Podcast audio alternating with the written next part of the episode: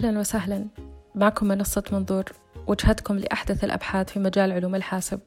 وهنا الزبدة خلاصة مقالاتنا المنشورة. عنوان المقال دور البرامج الآلية في ويكيبيديا.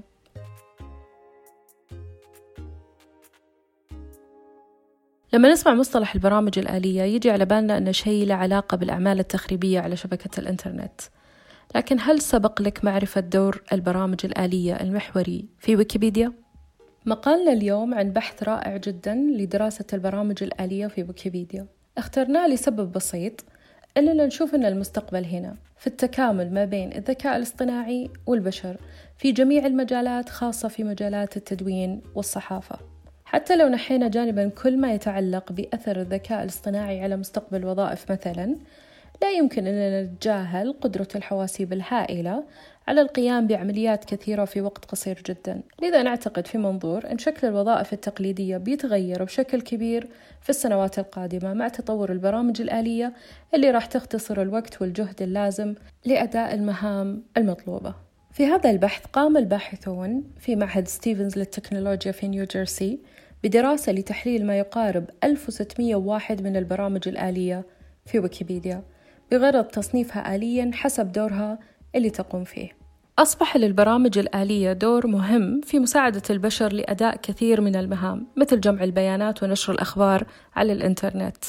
هذه البرامج مصممة لأداء المهام اللي يستطيع البشر القيام بها لكن الفرق أنها تتفوق على البشر في جانبين سرعة أداء العمليات وعدد العمليات المنجزة.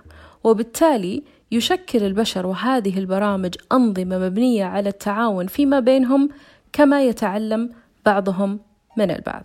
في إحصائية حديثة في ويكيبيديا تسهم هذه البرامج الآلية بما نسبته 10% من التعديلات في صفحة ويكيبيديا الإنجليزية.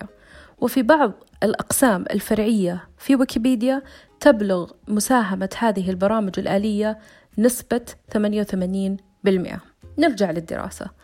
قام الباحثون في البداية باستخراج التصنيفات عن طريق استخدام تعليم الآلة غير الموجه أو ال unsupervised learning وخبرات الواسمين اللي هم ال annotators بعد استخراج التصنيفات التسعة وتحديد أدوارها الخمسة وعشرين قام الباحثون باستخدام مصنف آلي من نوع multi-label classifier لتصنيف كل البرامج الآلية حسب المعلومات المتوفرة في صفحاتهم على ويكيبيديا. نجي للمهم الآن. إيش هي التصنيفات التسعة أو الأدوار التسعة اللي تقوم بها هذه البرامج؟ أولها المولد اللي ينشئ الصفحات عادة إما صفحات إعادة توجيه أو صفحات من بيانات خارجية. بعد كذا عندنا المصحح وهو من اسمه اللي يصحح الأخطاء في الروابط والمحتوى. بعد كذا عندنا الرابط اللي يربط ويكيبيديا بالويكيات الثانية أو حتى بالمواقع الخارجية. الدور الرابع هو الواسم اللي يحط إشارات على حالة المقالات والوسائط فيها. بعد كذا عندنا المحرر وهذا اللي ماسك موضوع الإحصائيات وتحديد صفحات الصيانة وإرسال تنبيهات للمحررين الكبار على ويكيبيديا.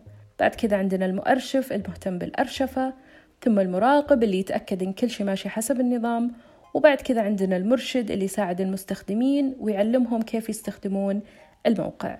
أما الدور الأخير فهو المرسول اللي يرسل الإشعارات المختلفة للمستخدمين. المصنف الآلي أجاد تصنيف بعض الأدوار أكثر من غيرها إما بسبب عدد البرامج المتوفرة أو بسبب جودة الوصف الخاص فيها في نفس صفحة ويكيبيديا. الباحثين ما فاتهم يشوفون أثر هذه البرامج على المستخدمين الجدد اللي يهم ويكيبيديا أنهم يبقون نشيطين بالتحرير والإضافة.